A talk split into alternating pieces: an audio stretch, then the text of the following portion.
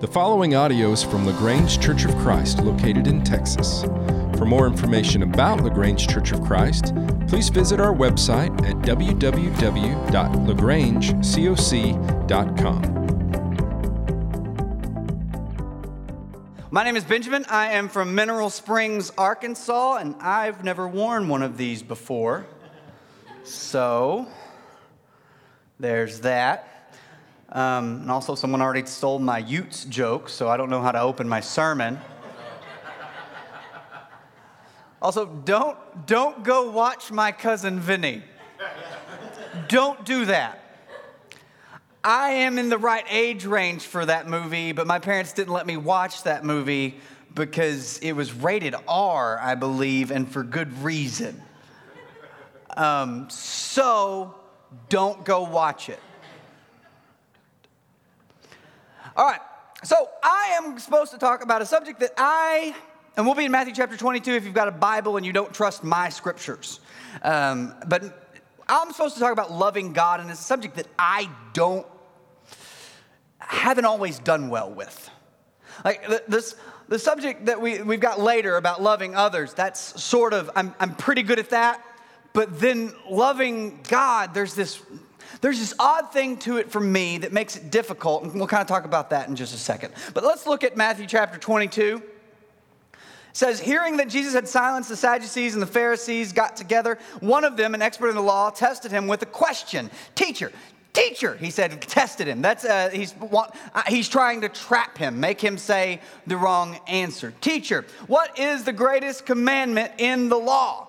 Jesus replied, Love the Lord your God with all your heart, and with all your soul, and with all your mind. This is the first and greatest commandment. Now, when I was growing up, the answer to this question was they're all good commandments. Like I heard so many preachers say things like, "I well, you know, I, this isn't. I don't have a favorite verse. I love them all." Well, either you're a liar or you haven't read them all, because they're not all great. I love, you know, Jesus died for our sins, cut the mold out of your wall in Leviticus. Jesus, Jesus feeding the 5,000, what do you do with a bald head? I love them all. Well, you're a liar and a fool and a thief. That last one's probably inappropriate, but I like threes. Like, sounds more snappy. Uh, so, I he's, he's asked, What's the greatest commandment? And they say, He, he has one love the Lord your God with everything that you have. Now, for me, loving God is an interesting proposition because it's one of those things that I can do in theory. It's one of those things that I that I, I know I understand when you say love, I know what love is. When you say loving, I know what to love, how, how to, when I'm loving something, I know what that is. And I know what God is, but when you put all those together, I kind of look at them and say, well, what in the world does that look like? How do I love God? And is it is it easy or is it hard or is it serious? Like, what do I do? I met my wife when I was um, in middle school. We got married right at the end of uh, middle school. And there was a, uh, weird wedding. There's hay, uh, but not, not what cows eat. Hey, it was like that. Um, but H E Y.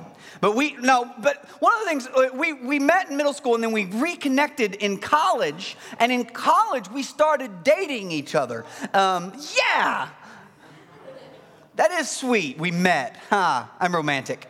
But there, we, I slowly started to love her more and more. And on the day of our wedding day, uh, it, it's, it, it's really beautiful the way weddings are done now because they just take you, they put you in a suit you're going to have to return, and then they escort you so no one sees you up to the up to the, the stage. And then that's just me. That's how they bring me in. Just from here, you stand here and wait. You wait there.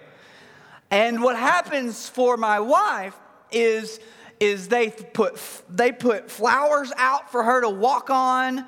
Um, they they dress her up in the most beautiful white dress.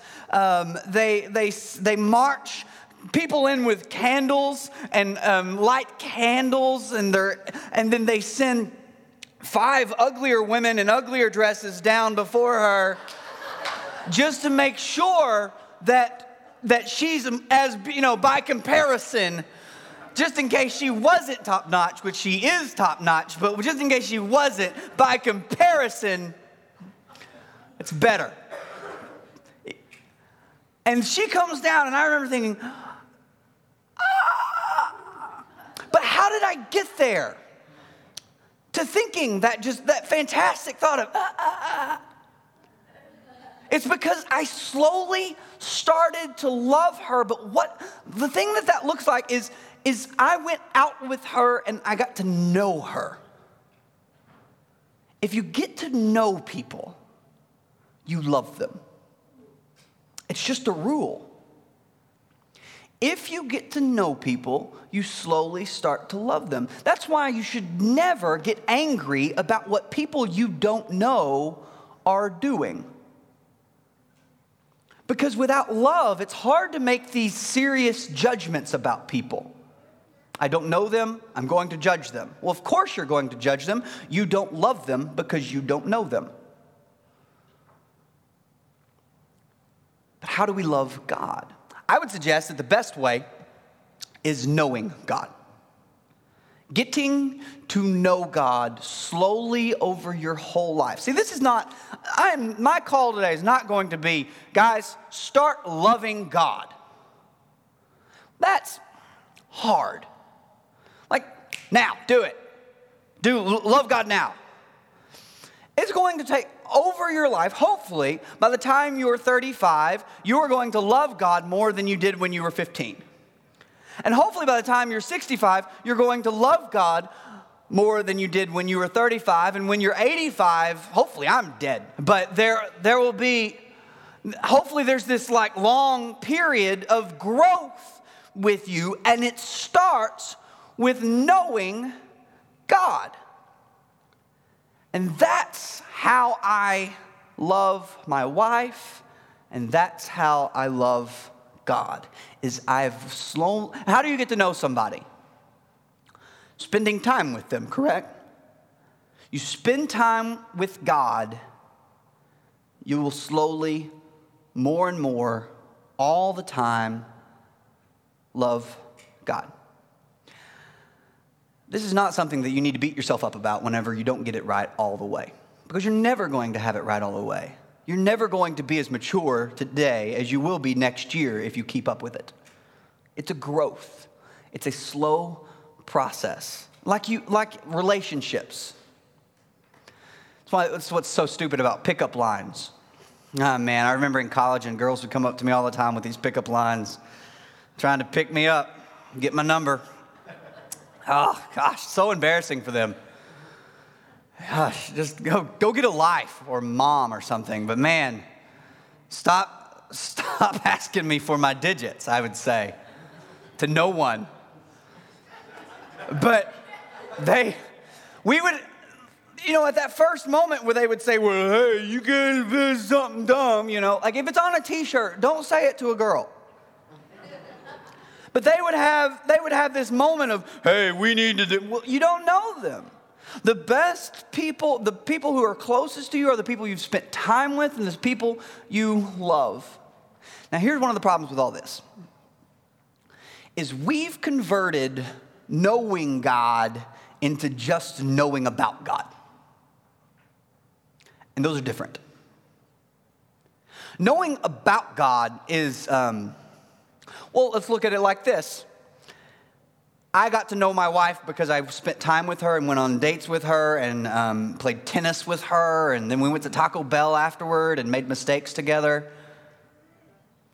That, that's how you get to know somebody. But if I could have equally, equally got to know about her, like her taste in music, her, um, her, her taste in food, her, uh, her um, personality, her daily plans by stalking her. I could have gone through her trash, could have followed her around and known about her without knowing her. And I think a lot of times we get in church, we get really comfortable stalking God instead of being in a relationship with God. We get really comfortable knowing about God instead of knowing God. We got all our memory verses and we know all the stories and we can tell you our theologies and our doctrines and our dogmas and we can tell you everything. Well, this is what I believe. But do you know God? Because that's not something you can cram in a night. It's not something that you can study hard for. It's just uh, not, it's, it's a quantity of time spent with God. It's an, an amount of time spent with God. And that's going to take time, it's going to take your whole life. So, knowing about God is different than knowing God. But if you want to know God, there's some certain things you can do to know God, to love God. Spend time with God in prayer. And I'll be the first to tell you, um, I'm not very good at prayer. I'm just not great at it. Um, never have been. Have it's something I have to work on. And it's something that I've actually had to find tricks to get better at. Uh, I, the Psalms are great for me. Just open up to the Psalms and read, read a psalm. It may be one that doesn't connect with you at all. There's a couple psalms where David says, God kicked their teeth in. That's, a, that, that's in the Bible, but that may not be your psalm. Now, there may be days where that's your psalm, and that's your prayer, and that's an okay prayer. For me, it's singing. I like to sing.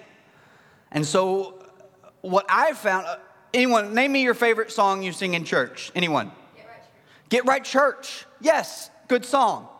Any other, anyone else? What? Days of Elijah. That's one, y'all, y'all, y'all are a happy, clappy group. Anybody else from this side? Favorite song? You say it, I will judge you. That's what they're doing. He's going to judge my song. Okay, so Get Right Church. I always used to think that song was so strange. I'll be honest with you. I thought, what in the world are we saying? A train? What load? This is weird. Is there a forklift involved? Backpack train, gonna get your load. Start up the forklift and load the load. Secure the load down with some straps. Go ahead and leave the station now because you got your load. But that song started making sense to me the more I read history and the more the people, the old spirituals, where people were saying the church is not right because of the racial divide within the church. And because of, of, the, of the blatant racism of the church when that song was written. And that song is an act, is a call for the church to actually get right and get back to what Paul's talking about in Galatians, where he says, You guys are, it's no longer these two groups. We're all this one group. It's a beautiful song. And you know what? It's a prayer. It's a call to God. It's us crying out to God for God to get the church right. Days of Elijah is a call to God for this day to come where he sets things right. Your favorite song is probably a prayer. Sing it. Sing it over and over again and love God in the process. Paul says in Philippians, can you click over? Hey, not again. One back. There we go.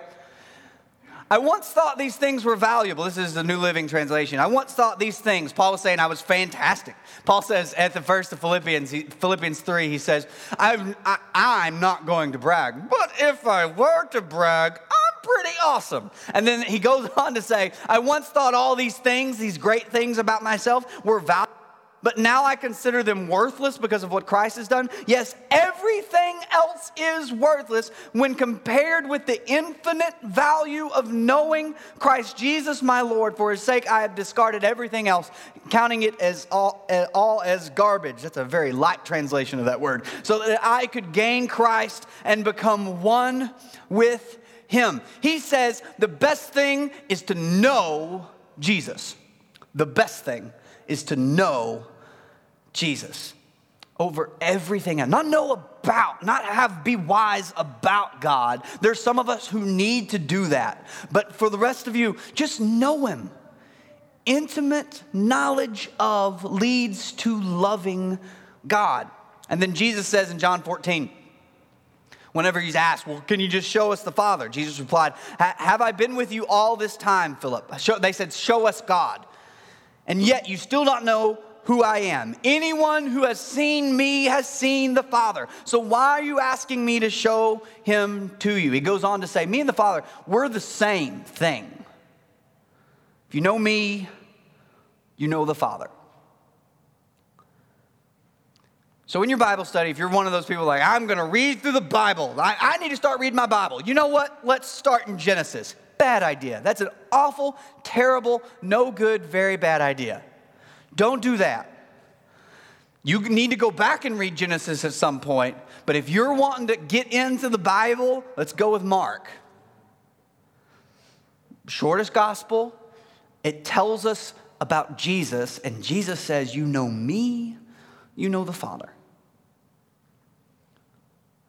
And if we can get an idea of who Jesus is, I think we love that guy. I think the love for Jesus is a love for the Father. And if you love Jesus, you love the Father, and you have fulfilled the greatest of all commands. One thing that might help you if you those of you who are like, ah, I really have trouble praying, I really have trouble getting into the Bible. Listen, with the Bible, you're just gonna have to read it. You're just gonna to start. Um, audio books on tape, that might help. I don't know. Um, those are always a little slow for me. I always speed those up um, to twice the speed. One, so that I can get through it quicker, and two, so their voice will sound like my voice. Uh, but that's pretty much. In the beginning was the word. That's how I sound. that sounded a lot like Larry the Cucumber, didn't it? In the beginning was the word, and the word with God. Um, so there, train on the tracks. All right, now, if you have trouble reading the Bible, you're just going to have to decide I'm going to spend five minutes, I'm going to sit down, and I'm going to start doing it. It's going to feel weird at first. But if you're having trouble praying, here's something that I found that is helpful to teenagers uh, wake up and start, and don't stop. Uh, wake up, say, God, you are holy. Thank you for this day. Be with me today. And then don't, I know you're Church of Christ, so it may be hard, but don't say, in Jesus' name, amen, and squeeze imaginary hands. don't do that. Just let it ride. End your morning prayer with ellipsis marks. Those three dots. That's the sound of a dot, if you didn't know. Yeah. Just end it with that and let it sit. And know for the day that God is present and that you're with Him. And that your thoughts are prayers. Your thoughts are this, this ride with God. There, the first couple of days, you may nail it the first day. At the end of the day, I always like to close the prayer because I am a, a Church of Christ preacher and they'll fire me if I don't. And, but also, the second day, you may forget that you did that and you'll go to sleep and you'll wake up and think, oh, I didn't close the prayer. Just start again. Third day, by three o'clock, you may realize, you may, you have, may have forgotten that you've done this thing, this practice altogether. Do it, do it again the next day. There's no failing, there's just time. Spend time with God, and you will love God. There are some people that if you spend a lot of time with them, you will not love them. Those people exist. God's not one of those people. I am confident that if you spend time with God, you'll love God, it'll happen. You won't be able to stop it, and you won't want to. And it'll change your life, but that's not my subject. I think that's Johnny's. He's going to kill it. Is he next, or is there songs next? We're going to take a break. All right. We are going to take a break. But before we do, I'm going to start a prayer. We are all together, and I'm not going to end it. And you will go into the grace and peace in the presence of God. Let's pray. Father, we are thankful for our time together, for the blessing of this day, for the singing, um, for these young voices who are glorifying your name. God, help us to get to know you consistently, regularly. Please bless us as we um, try to live out our love for you, to grow our love for you. Bless our interactions to um, today. Help the kids from different places get to know each other and find support with each other. Father, we love you. All right, y'all go.